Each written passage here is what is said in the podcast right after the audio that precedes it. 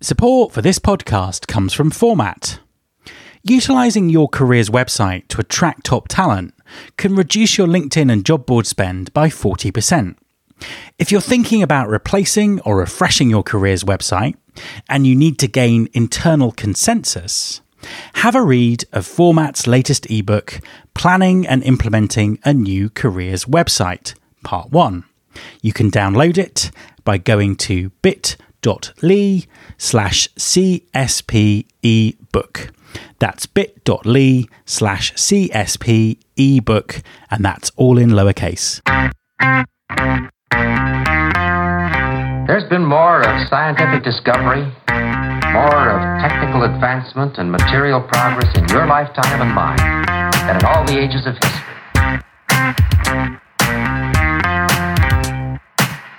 Hi everyone, this is Matt Alder.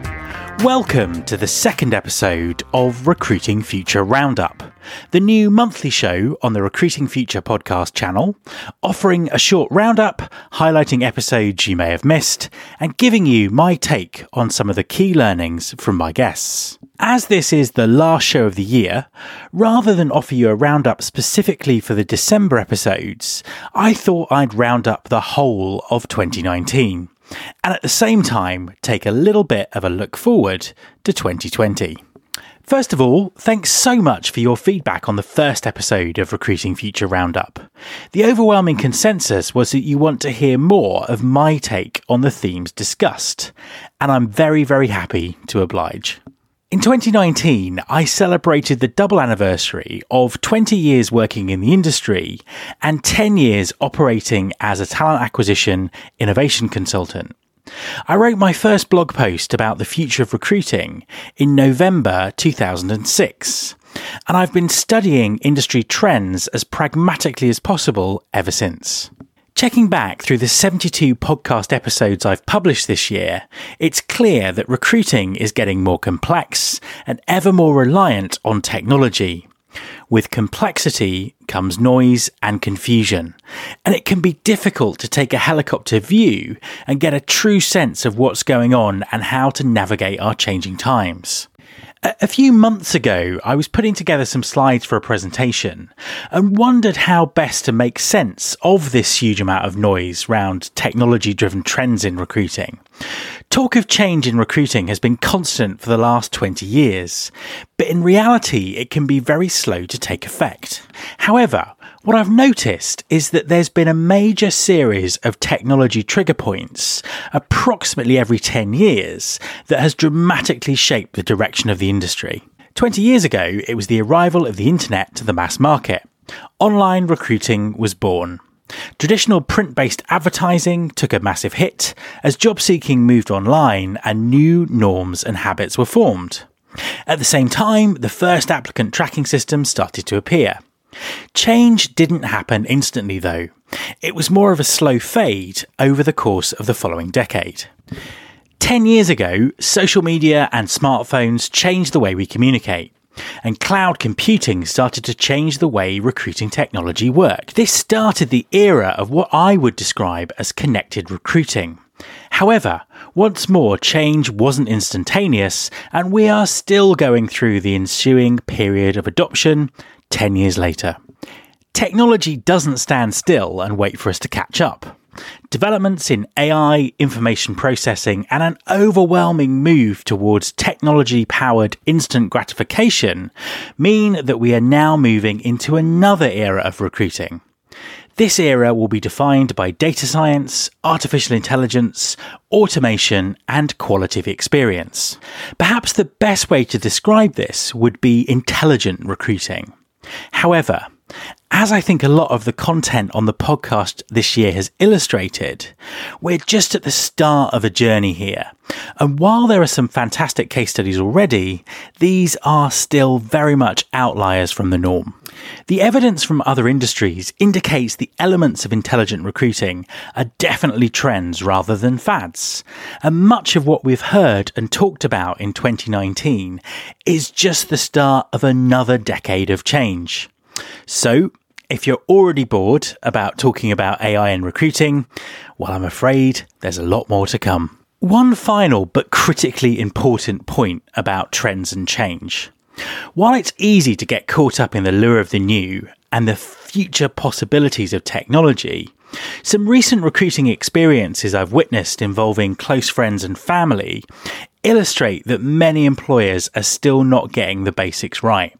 Something that will be having a massive effect on the success of their talent acquisition strategies. Application systems that don't work at the most basic level and inaccurate assumptions made about candidates based on bias are still far too common. And don't even get me started on the negative attitudes to flexible and remote working that still seem to be widespread. Let's make a collective New Year's resolution to spend as much time on getting the basics right in 2020 as we do discussing shiny new technology.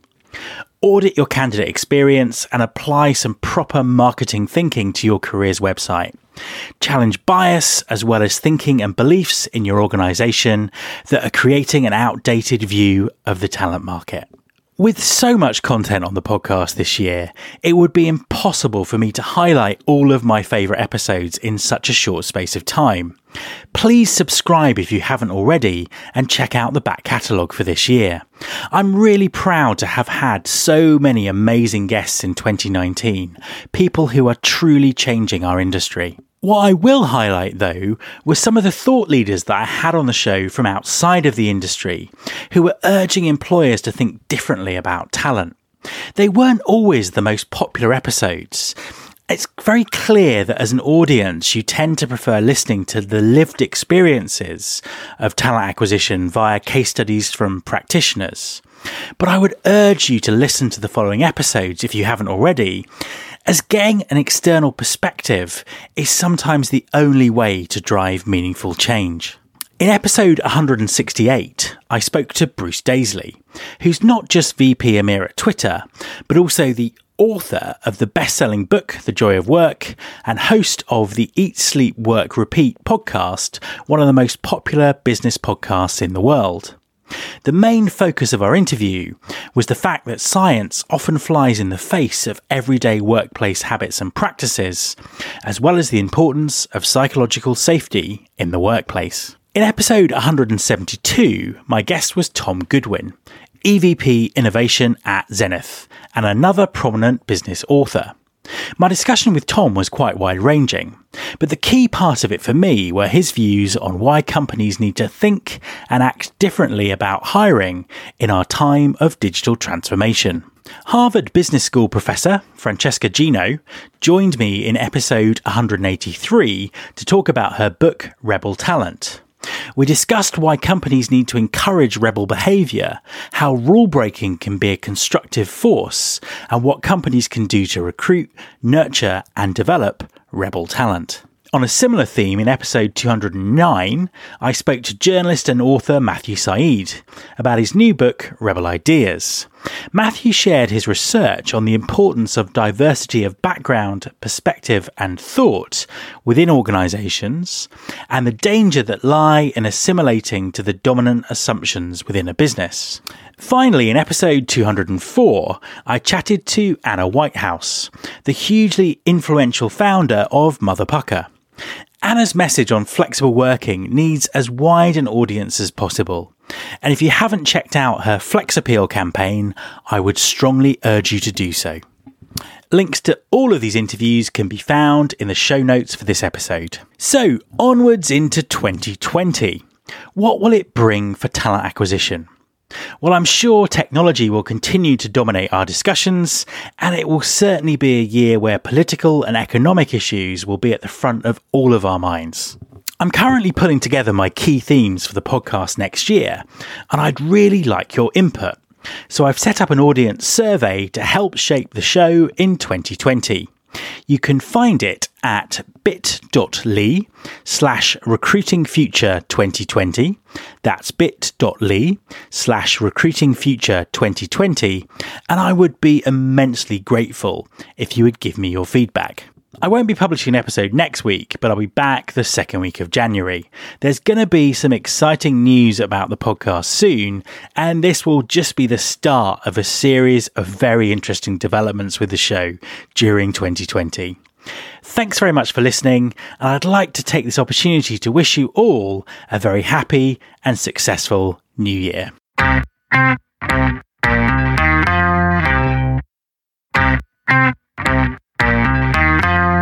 This is my show.